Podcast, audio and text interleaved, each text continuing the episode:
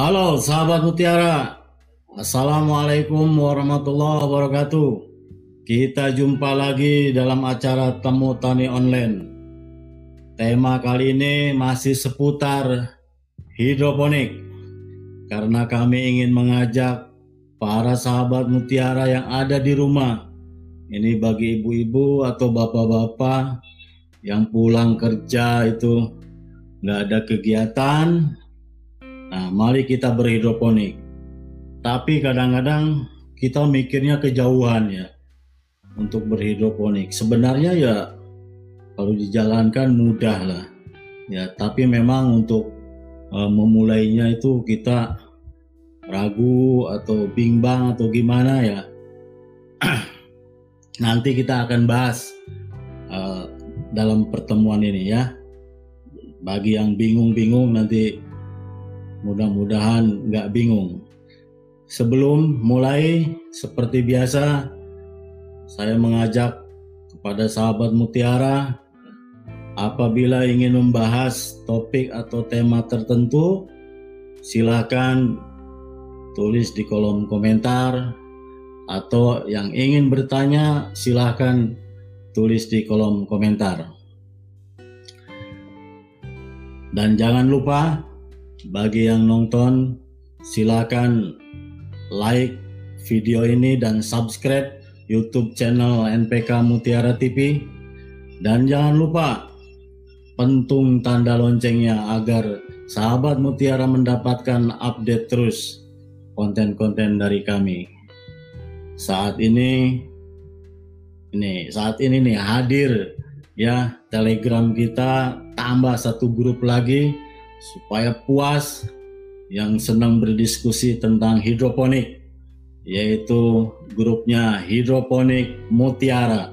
Silakan nanti sahabat Mutiara yang ingin bertanya atau diskusi seputar hidroponik kita akan berdiskusi bareng.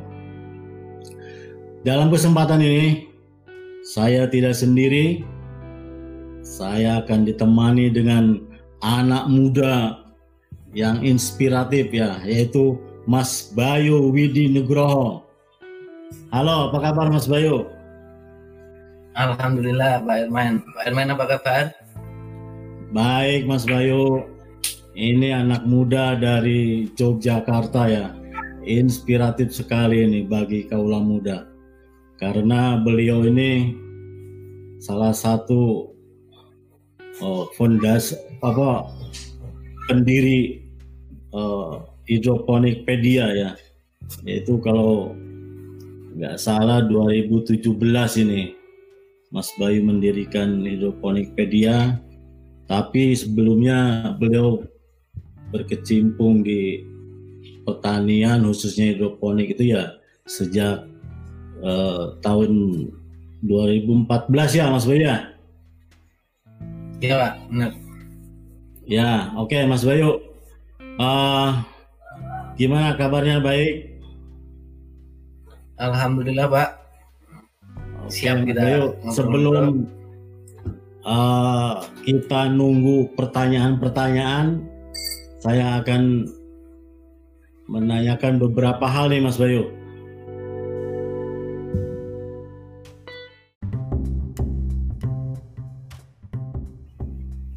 Siapa? Mas Bayu, apa yang menggelitik Mas Bayu untuk mendirikan hidroponik pedia ini, Mas Bayu? Monggo Mas Bayu. Ya, uh, sebelumnya mungkin teman-teman ada yang belum kenal dengan saya. Perkenalkan nama saya Bayu Widi Nugroho. Saya uh, dari Yogyakarta. Mungkin kalau ada yang main ke sini silakan uh, mampir ke tempat saya boleh. Uh, seperti yang disampaikan Pak Ermain, saya founder dari Hidroponikpedia. Uh, kira-kira kira-kira tahun 2017 saya uh, membuat Hidroponikpedia. Memang saya bikin Hidroponikpedia ini saya khususkan untuk pemula atau teman-teman yang baru saja mencoba berhidroponik. Jadi uh, bagi teman-teman yang memang ingin mencoba terus atau sudah mencoba dan gagal bisa uh, ke tempat kami atau uh, nonton video-video hidroponikpedia. Gitu Pak. Awal mulanya seperti itu. Oke. Gitulah sahabat mutiara. Jadi ada keinginan dari Mas Bayu untuk membantu para sahabat mutiara yang sama sekali belum mengenal hidroponik ya, bingung berhidroponik. Itulah tujuan awal dari Mas Bayu. Oke Mas Bayu, bisa cerita nggak nih Mas Bayu? Uh, hidroponikpedia ini hadir di mana saja nih Mas Bayu? Kalau di kalau secara offline cuma ada di Jogja Pak, di Sleman tepatnya ya. Tapi kalau teman-teman jauh dari Jogja, teman-teman bisa mengikuti kami di Instagram ada, di channel YouTube Hidroponikpedia juga ada, atau di Facebook itu juga ada. Itu Pak, kalau teman-teman yang jauh dari sini tetap bisa belajar dari Hidroponikpedia itu. Hmm. Oke, udah jelas ya Pak, para sahabat Mutiara. Oke nih Mas Bayu, saya akan bertanya lagi. Memang hidroponik ini untuk pemula ini agak sedikit ya terus terang lah Mas Bayu. Saya juga dulu pemula bingung ini Mas Bayu. ya. Yeah. Makanya uh, ya belajar terus lah. Nah ini Mas Bayu ini Hidropedia ini kenapa memilih segmen yang pemula ini Mas Bayu? Oke, uh, gini Pak, se sebelum saya menjelaskan lebih lanjut, uh, eh, yeah. saya perlu saya sampaikan dulu. hidroponik ini memang mau nggak mau itu ada beberapa segmen. Yang pertama itu uh, hidroponik skala industri. Jadi orang berhidroponik menanam sayuran secara hidroponik yang hasilnya itu dijual dan tentunya mendapat keuntungan dari uh, penjualan hasil uh, tanaman atau hasil uh, produksi hidroponiknya. Uh, lalu ada segmen lagi yaitu skala rumahan dan skala hobi. Nah, Antara ketiga segmen tersebut, antara skala industri, skala rumah, dan skala hobi itu agak sedikit berbeda, terutama di tujuannya. Kalau skala hmm. industri, gimana caranya bisa menghasilkan sayuran banyak tapi dengan modal sedikit atau biaya operasional sedikit, makanya pada memilih hidroponik. Terus ada juga yeah. yang skala rumahan, yang nantinya hasilnya itu kita konsumsi sendiri dan skala hobi juga seperti itu. Itu nanti akan sedikit berbeda. Nah, tapi e, untuk skala rumahan dan skala hobi itu juga akan menjadi dasar apabila teman-teman masuk ke skala industri. Jadi di dasarnya ini yang yang harus harus benar-benar bisa dulu gitu Pak. Jadi saya kenapa saya memilih uh, itu pemula dan skala rumahan itu karena itu Pak. Itu supaya jangan okay. salah di awal gitu. Hmm. Iya betul Mas Bayu. Jadi untuk awal ini penting ya meletakkan dasar supaya nggak salah kaprah. Nah ini Mas Bayu, biasanya pemula ini kan ya namanya pemula nih Mas Bayu, sering salah-salah ini. Biasanya kesalahan apa saja nih Mas Bayu? Banyak banget sih sebenarnya banyak banget pak sebenarnya uh, tapi saya pernah dulu menulis uh, tujuh kesalahan yang paling sering dilakukan oleh pemula. Kenapa tujuh? Biar keren aja sih pak. Kalau tujuh kan keren kayak di acara TV kan nah itu saya sudah merangkum beberapa itu beberapa kesalahan tujuh. Salah satunya yang paling banyak dilakukan itu uh, di tahap semai. Itu banyak banyak kesalahan di situ. Yang pertama Oke. Okay. Uh, kena gejala etiolasi atau kutilang ya, kurus tinggi langsing yeah. karena kekurangan yeah. sinar matahari. Nah, gitu kan. Uh, itu paling banyak. Uh, hampir setiap hari itu ada yang konsultasi uh, terkena hmm. gejala ini kenapa semen saya kok seperti ini gitu. bahkan uh, nah itu saya jelaskan di situ bahwa uh, sayuran hidroponik mulai dari semai hingga panen itu membutuhkan sinar matahari full dari pagi sampai sore. Karena pertanyaannya kebalik pak kalau yang baru memulai. Biasanya malah ya. uh, mas apakah sayuran hidroponik itu boleh kena sinar matahari? Justru pertanyaannya malah seperti itu. Nah saya juga bingung itu dapat referensi dari mana. Sampai sekarang saya belum belum menemukan yang oh ini apa yang menyebutkan bahwa hidroponik nggak boleh kena sinar matahari. Mungkin ada tutorial uh, ditutup menggunakan plastik hitam atau uh, yeah. diletakkan di tempat yang gelap terlebih dahulu tapi kan nggak sampai seminggu gitu bahkan ada yang tiga sampai empat hari atau sampai seminggu gitu Nah, apalagi kalau kita uh, nanam sayuran daun kayak sawi terus uh, kangkung itu semalam aja udah udah sprout kalau benihnya bagus ya. ya, ya Jadi tidak perlu ditutup. Menurut saya tidak perlu ditutup. Kita semua sore uh, terus kan melewati malam. Malam itu kan udah kayak ditutup gelap kan. Nah, iya, gitu. betul, gelap. Nah, paginya udah udah sprout. Nah, itu kebanyakan di situ. Lalu uh, kesalahan yang selanjutnya itu biasanya masih tahap semai ya itu nyemai terlalu banyak terlalu ya, banyak di sini betul pun jenisnya jadi misal kita punya biasanya kan awal-awal itu kan biasanya cuma uh, uh, sekitar 50 lubang atau 100 lubang tanam kayak gitu. Hmm. biasanya menyemai lebih dari itu mungkin saking semangatnya ya. Terus uh, semua benih dicoba. Saking semangatnya mungkin habis dari pelatihan atau habis tahu dari teman info kayak gitu semua ditanam kayak sawi cabe kelapa sawit mungkin ya. Ada juga uh, ini tidak memperhatikan jarak lubang tanam. Itu juga sering. Tahunya kalau oh, semakin yeah. rapat, semakin rapat itu semakin banyak ininya kan tanamannya. Banyak panennya ya. Nah, jika nggak diperhatikan. Padahal jarak antar lubang itu juga pengaruh kan. Tadi ya sinar matahari itu kan mempengaruhi pertumbuhan. Itu juga juga ini ya banyak dilakukan oleh teman-teman. Terus uh, kita kan kita tahu kan ada banyak sistem hidroponik kan ada NFT, DFT gitu.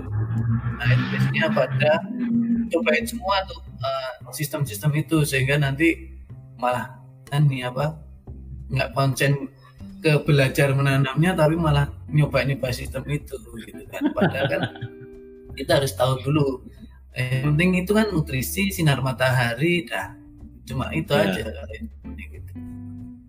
Itu aja sih rata-rata uh, paling ini apa uh, mungkin ini sih pengen membuat nutrisi sendiri itu juga. Kalau pemula kalau menurut saya uh, belum belum begitu membutuhkan untuk meracik nutrisi sendiri. Ya. kecuali kalau memang nah ini oh, makanya saya bedakan. Kalau pengen skala industri nah itu mungkin mulai butuh untuk meracik nutrisi nutrisi sendiri. Bisa ikut pelatihannya Pak Ermen ini ya kalau yang meracik nutrisi kan ada kan nah itu Pak Oke Mas Bayu Uh, sahabat Mutiara sudah jelas ya. Jadi memang kesalahan-kesalahan kita punya lubang tanam 20 kadang-kadang semainya lupa gitu sampai satu bungkus itu Mas Bayu ya. Oke Mas Bayu nih, pertanyaan lagi Mas Bayu dari saya. Sebenarnya sistem hidroponik ini susah atau gimana nih Mas Bayu? Ya, budidaya dengan hidroponik ini kalau budidayanya sebenarnya mudah pak uh, mudah, ya? bahkan ya? bisa dibilang cara tumbuh untuk uh, tanaman untuk dia bisa tumbuh kembang itu cuma ada hmm. empat sih kalau saya uh, tiga aja deh buat pemula ya ini ya pak ya uh, ya ya sinar matahari yang penting sinar matahari cukup terus nutrisinya cukup airnya cukup hmm. dah. Itu. Paling tambah uh, oksigen terlarut kalau di di hidroponik ini. Nah cuma ya asal empat itu yeah. tercukupi udah udah udah bisa tumbuh. Lalu saya tuh cuma pakai box buah bekas terus uh, cuma pakai uh, apa uh, gelas mineral bekas. Itu udah itu aja udah ini udah. Udah bisa gitu loh untuk sistem hidroponik itu sederhana itu bisa gitu pak. Oke mas Bayu. Ya gitu ya sahabat mutiara ya. Ya memang kalau belum mulai itu ya kadang-kadang kita mikirnya udah susah duluan. Nih mas Bayu biasanya untuk pemula nih biar ya langsung berhasil lah gitu nanam itu. Biasanya paling mudah itu nanam apa ini Mas Bayu? Sayuran apa nih nah kalau pembulaan nanti uh, bisa diurutkan kayak gini. Uh, yang pertama itu kangkung sama selada. Itu oh, kangkung selada ya. Ah, kangkung sama selada. Karena memang dua sayuran itu yang pertama udah tumbuh, yang kedua hmm. jarang ada hama kedua sayuran itu. Hmm. Nanti udah berhasil, baru coba yang ini yang kayak sawi, pakcoy, okay. terus apa ya kayak gitu itu itu udah mulai ketemu hama. Nanti agak ada hama sedikit hama. Nanti kalau itu udah udah bisa semua nanti silakan coba. Kalau kalau udah berhasil itu kan nanti tahu lah uh, udah udah tahu uh, caranya gimana. Itu nanti baru coba yang misal mau pengen uh, sayuran buah seperti tomat, cabai kayak gitu. Atau tanaman buah seperti melon, semangka gitu. Jadi urutannya seperti itu kalau menurut saya. Gitu Pak. Oke Mas Bayu. Masih dari saya nih Mas Bayu. Nah ini kan sistem hidroponik ini tadi Mas Bayu sebutkan banyak ya. Ada sistem WIC yang kayak baskom itu ya ada orang bilang baskomponik gitu ya. Terus ada yang pakai paralon, ada yang pakai talang, terus ada yang pakai bak rakit apung gitu juga ada yang modern mungkin aeroponik nih Mas Bayu. Nah ini untuk pemula menurut Mas Bayu ya yang mudah itu sistem apa nih Mas Bayu? Uh, yang paling mudah itu kalau uh, nanti juga harus menyesuaikan dengan apa yang ditanam. Jadi kalau okay. teman-teman pengen sayuran daun kayak gitu bisa hmm. mencoba sistem wick itu yang paling sederhana. Oke. Okay. Lalu kalau udah agak ini udah agak bisa bisa uh, ini nanti mencoba NFT atau DFT. Terus kalau mau itu kalau untuk sayuran daun, tapi kalau untuk hmm. sayuran buah atau mungkin buah kayak melon kayak gitu bisa pakai sistem Dutch bucket atau uh, sistem irigasi tetes atau drip irigasi. Oke. Okay. Itu pak. Hmm. Mas Bayu, tadi Mas Bayu sebutkan kan yang paling mudah itu memang ya sistem Wix itu pakai bak itu ya. Nah ini ya untuk pemula belum tahu nih Mas Bayu bahan apa saja nih. Terus biasanya kan ada uh, benih, media untuk tanamnya. Ini bahan-bahan apa saja Mas Bayu biasanya yang harus kita siapkan ini? Kalau untuk memulai minimal yang pertama itu eh, benih pasti ya. Benih itu sama dengan yang di tanah. Ini juga banyak pertanyaan. Dikiranya benih hidroponik itu ada yang khusus. Kalau jika pemula wajar ya gitu pertanyaan kayak gitu. Yeah. Itu memang eh, nggak ada benih khusus hidroponik. Jadi sama hmm. teman-teman bisa beli di toko pertanian. Terus nanti media tanam. Media tanam itu nanti fungsinya untuk mulai pertama kali sampai panen untuk penopang tanaman juga nanti. Nah, itu biasanya pakai rock wall itu yang paling mudah dan paling murah praktis itu rock wall. Terus nanti eh, teman-teman bisa um, netpot ya teman-teman bisa menggunakan netpot yang pabrikan atau bisa menggunakan gelas uh, mineral bekas itu terus nanti ada sistem hidroponik sistem hidroponik itu sistem begitu. Dan yang paling penting adalah okay. nutrisi nutrisi hidroponik atau sering disebut AB mix. Itu pak. AB mix ya. Oke okay, Mas Bayu. Uh, kadang dalam hidroponik ini ada anggapan-anggapan salah ini Mas Bayu. Ya, ya tadi setelah ya diulas lah sedikit. tapi kadang-kadang oh hidroponik ini gini biasanya apa anggapan-anggapan yang salah itu Mas Bayu? Oh, sebenarnya ini di kalangan masyarakat umum ya, bukan bukan hanya di kalangan teman-teman yang berhidroponik. Jadi misalnya yeah. yang paling paling uh, sering jadi perdebatan itu sayuran hidroponik termasuk organik itu juga salah ya. Jadi hidroponik ini hanya cara nanamnya aja. Kalau organik atau enggak itu yeah. tergantung perlakuan kita. Kita pakai nutrisi yang organik atau enggak, pakai pestisida atau enggak itu pilihan kita. Hidroponik itu bukan di organik dan enggaknya. Jadi itu yang paling banyak itu sampai sekarang bahkan perdebatan tentang itu uh, masih masih banyak yang memperdebatkan hidroponik itu organik atau enggak. Padahal jelas hidroponik itu hanya cara menanamnya aja gitu dan sifatnya kan. Terus ada lagi anggapan salah yang paling banyak itu termasuk hidroponik bebas pestisida itu juga sama kayak hmm. organik itu tadi bebas pestisida yeah. atau enggak itu kan tergantung perlakuan kita. Misal saya hmm. saya punya sayuran nih, sayuran hidroponik. Saya, bilang hidroponik eh, eh, sayuran itu bebas pestisida karena saya memang nggak pakai pestisida. Tapi bukan hmm. karena itu hidroponik gitu loh. Ya, itu itu juga banyak kesalahan apa salah anggapan di situ bahwa hidroponik bebas pestisida. Padahal kan eh, karena perlakuannya memang nggak pakai pestisida.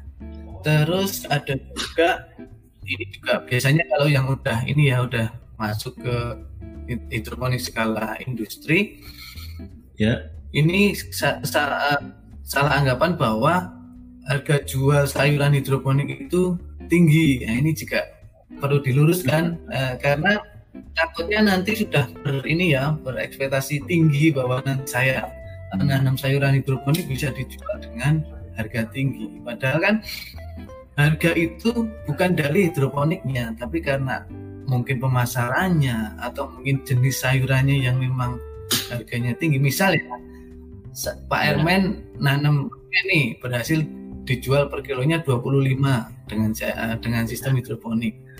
Itu tinggi kan, tapi saya bisa nanam nanam romain setelah ada romain di tanah dan dengan harga 35.000 itu saya bisa. Jadi kan bukan karena hidroponiknya itu gitu. Tapi karena emang romen itu mahal kayak gitu. Masalahnya terus misal ada yang sekarang gitu ya. gitu. Atau mungkin ada yang jual kangkung sekilo 15.000 gitu kan. Nah, saya juga bisa jual kayak gitu kayak gitu dari tanah pun bisa misalnya kalau saya dari tanah jadi bukan bukan karena bukan karena ini bukan karena hidroponiknya tapi yang, yang pertama pemasaran yang kedua mungkin karena sayuran itu memang harganya tinggi itu juga banyak. Soalnya banyak yang ini apa kita invest gede-gedean tahunnya hidroponik itu mahal sayuran hidroponik mahal kenyataannya enggak. Karena yang ditanam sawi kayak gitu. Sawi kan susah banget kalau uh, pengen harga tinggi. Terus uh, mungkin apa ya? Apalagi Mas Bayu bisa bisa dilakukan di ruang tertutup itu juga banyak yang ini ya tanpa apa tanpa sinar matahari sinar bisa ya. juga oke okay. hmm. terus ada juga yang beranggapan bahwa usia panen lebih cepat itu juga padahal sama aja nanam hidroponik atau cuman kalau di hidroponik ini kita bisa menyingkat uh, ada step yang kita bisa kita singkat misal ada peremajaan ada pembesaran itu bisa kita uh, itu itu sangat membantu. Dan dan itu mungkin alasan kenapa berhidroponik itu itu kalau saya. Jadi kita bisa menyingkat uh, step itu tadi peremajaan oke. Okay. terus mungkin apa ya mungkin itu aja sih pak rupanya. Itu anggapan-anggapan yang selama ini ya ya menurut Mas Bayu keliru ya. Ya memang hidroponik ini paling nggak bisa untuk kontinunya ini lebih mudah ya Mas Bayu daripada lebih mudah. lapangan. Untuk skala, ya. untuk skala industri untuk skala industri ini sangat benar-benar sangat membantu dan tujuan berhidroponik bagi yang skala industri mungkin hanya di situ terus praktisnya itu juga kan uh, yeah. kita cuma ngecek uh, apa ngecek nutrisi udah kayak gitu. Oke. Oke Mas Bayu mungkin satu lagi nih Mas Bayu. Atau dua lagi nanti. Gini boleh, Mas Bayu boleh, misalnya saya punya lahan nih di depan rumah nih Mas Bayu. Itu pakai misalnya oke okay, pakai paralon lah Mas Bayu. Saya udah naik kelas ya bukan pakai baskom lagi. Itu perlu naungan nggak? Misalnya kalau kehujanan itu gimana Mas Bayu ah itu juga itu juga pertanyaan yang paling sering gitu Pak Indila jadi uh, perlu pakai naungan enggak gitu kan saya juga nggak bisa hmm. ini nggak bisa menggantikan pakai naungan itu juga enggak karena uh, kita kan menanam itu juga penanam hidroponik nggak nyari ribetnya kita nyari nyari mudahnya kan mudahnya ya kalau okay. uh, jadi uh, intinya sih kalau di hidroponik kalau kehujanan itu nanti air nutrisinya tercampur gitu kan? Nah yeah gimana supaya uh, ketika hujan itu nggak kehujanan tapi sinar matahari bisa tetap full seharian. Itu kan hmm. salah satu caranya kan hanya itu. Eh, satu-satunya cara pakai naungan menggunakan plastik UV nah tapi kebanyakan okay. salah. Salahnya harus naungan itu naungan atap gitu loh. Nah, iya. atau, atau pakai atap yang transparan gitu. Itu pak. Ya oke. Itu yang ya bisa di dilakukan ya tanpa naungan tapi ya kalau hujan ya mungkin nutrisinya jadi tercampur air ya Mas Bayu. Tapi lebih baik yeah. ya iya. memang uh, dikasih naungan tapi dengan ya plastik UV bukan dengan genteng atau asbes ya. ya. Nah, pakai atap yang transparan kan ada juga. Oke, Mas Bayu, uh, ya mungkin ini sebelum nanti kita jawab pertanyaan-pertanyaan yang masuk, satu lagi lah ini dari lagi dari saya. Seberapa besar nih Mas Bayu uh, pengaruh hidroponik bagi yang dilakukan oleh perumahan ini ya untuk pemenuhan uh, sayuran keluarga ini seberapa besar pengaruhnya Mas Bayu?